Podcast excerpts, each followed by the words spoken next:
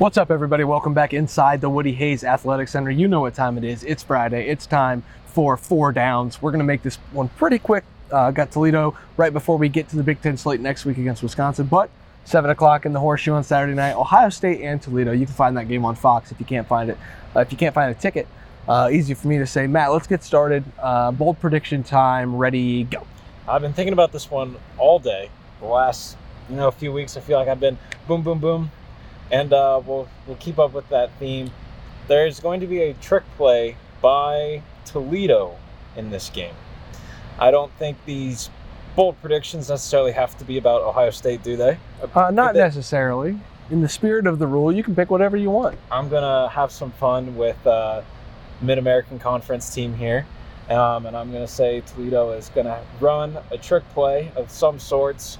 Their offense is pretty dynamic, and they've shown that in the last two weeks, and they're gonna need some way to get started somehow. So I'm gonna go with the trick play.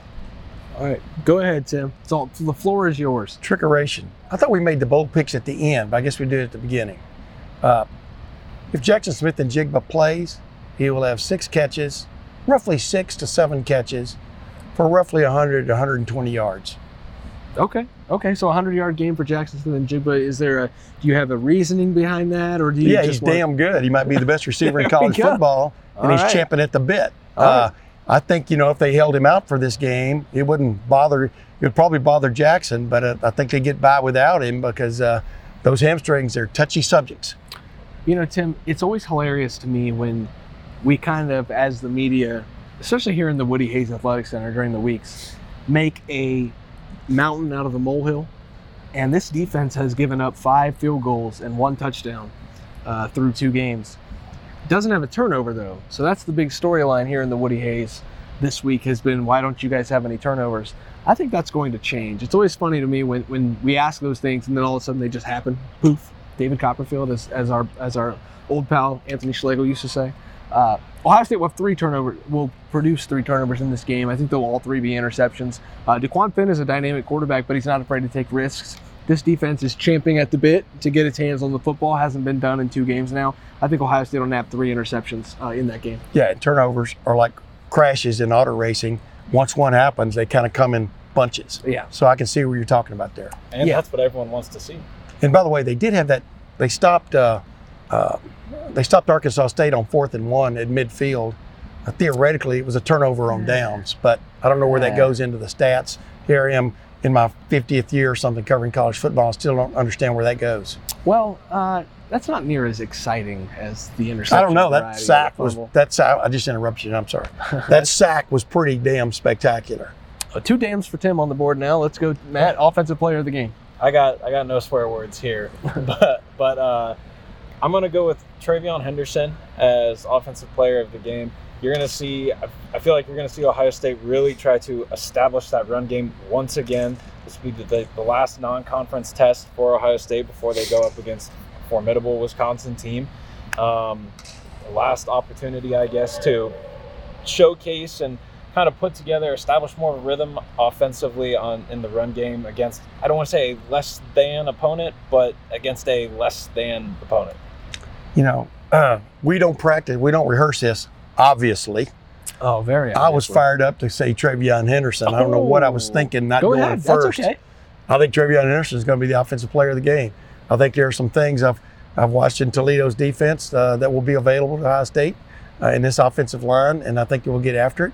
And I could see him with a couple of couple of three decent to big time runs, maybe getting that 150 to 180 to 200 range. Definitely could see that happening Saturday. Okay, well then I will go a little off script here, which there is no script again, like we keep saying. Um,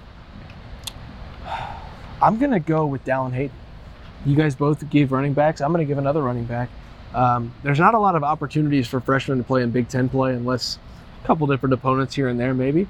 Um, this is one of the opportunities for Dallan Hayden to get the football. He's the third string running back, and he's going to need to play some sort of role in this offense at some point this year because you always need not just your second, but your third running back at times. You know, if TreVeyon Henderson, you know, go ahead. Archie Griffin called that a pair and a spare. Go ahead. You know, you're, you're going to need that third running back at some point, um, whatever you want to call that third running back. and Dallan Hayden needs reps. And so I think Tony Alford, Ryan Day, Ohio State knows that. They, this, they're not strangers to that fact.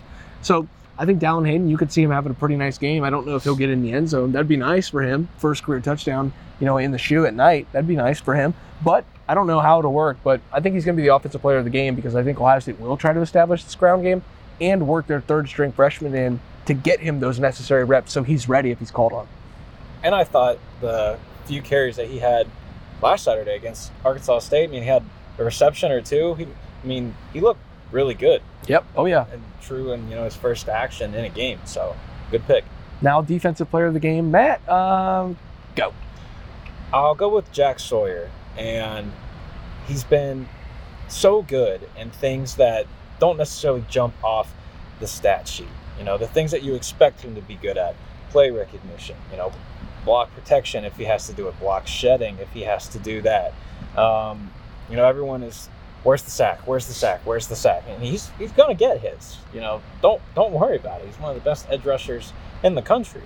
Um, he's to get his. He's to get his this game.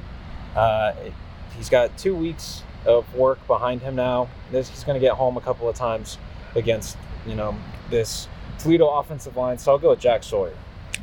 It's so important for, uh, at the beginning, at least for Tommy Eichenberg and Steele Chambers, to have a pretty good game against this quarterback who, who will scramble, probably scrambles to run more than he just runs, but to be alert in that intermediate area. Uh, I could see one of those two becoming the defensive player of the game. And since uh, Tommy Eichenberg's already been the Nagurski National Defensive Player of the Game, uh, Player of the Week, I'm going to go with Steele Chambers just to be, you know, balanced.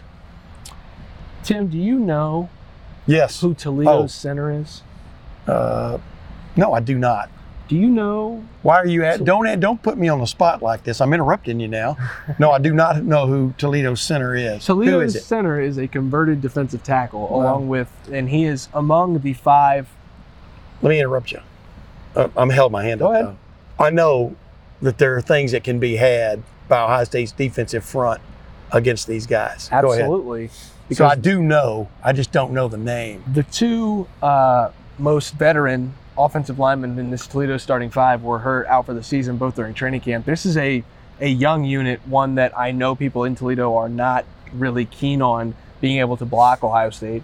Uh, there's one guy in particular in this building that's gaining a lot of buzz this week. I think Ohio State's going to try to sprinkle him in quite often, with whether that's the first team or the second team, to get him those comfortable reps, so he's ready to be part of that two deep come Big Ten time.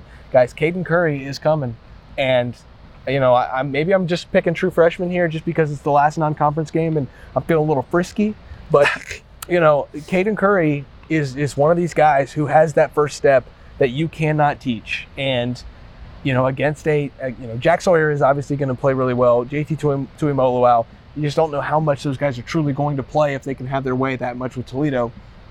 I think Caden Curry is going to get a lot of time in this game, and I think he's going to have a big impact in this game. Caden Curry is in a hurry. Go ahead. Again, that's a another guy against Arkansas State.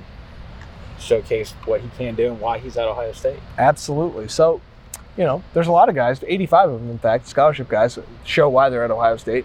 Uh, and they're going to probably score some points. Uh, Matt, you're going to give a score prediction now. I'm not meaning to put you on the spot, but I'm just going to put you on the spot.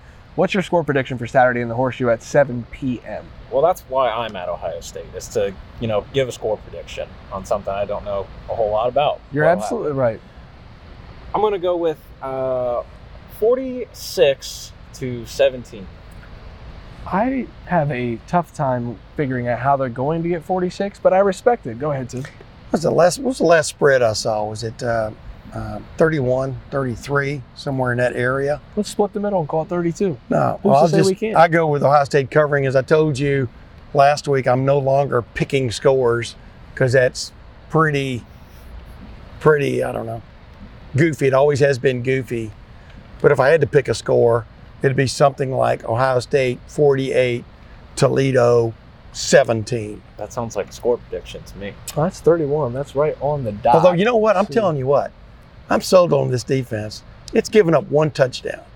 You've had a few times where the other team's gotten down in the red zone, but they always bunch up and take care of business, with the exception of, of one time, and that was sort of a fluky kind of uh, advance anyway by Notre Dame.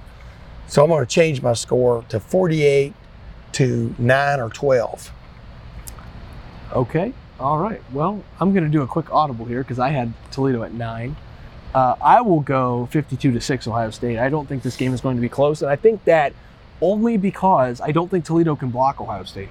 And if maybe they had their two offensive linemen together, they could try to block Ohio State. I, I don't see a, a reality in which Toledo can match up on the in the defensive front. That is not to say that Toledo is a bad football team. This is a good football team, maybe the best in the MAC. Um, and they have a really good defensive front for what it's worth. I think Ohio State might have trouble, a little bit of trouble, uh, at times early on the ground when Toledo's still fresh and ready to roll. Um, but I don't think there'll be any liftoff from the Rockets in this one at the end. I think Ohio State wins 52 to six. It doesn't give up another touchdown. Yeah. Man, Ohio State had scored six touchdowns last week and kicked a field goal. And we were all asking questions about well, why are you so inconsistent? Blah blah blah blah blah blah. I think I think if the consistency is there on Saturday, just like you're, you're talking about, I can see it really taking off. And one reason I wanted to make that point was uh, this is a damn good football team. Yeah, and like like you said, Tim, this is a really good team. That is not taking anything away from Toledo. I want to make that very clear. I like this Rockets team because I'm a guy who follows the MAC pretty pretty closely. I like this Rockets team. I like this Buckeyes team against this Rockets team a lot, a lot. So, uh, gentlemen, we will see you all in the horseshoe on Saturday night for Ohio State and Toledo, 7 p.m. Uh, on Fox. If you can't make it down to the stadium, can't find a ticket, that's Matt Parker, the recruiting guy and photographer, who will be down on the field Saturday night. That's Tim May. I'm just Spencer Holbrook. Us two will be in the press box Saturday night. We will see you back in the horseshoe on Saturday night for Ohio State and Toledo.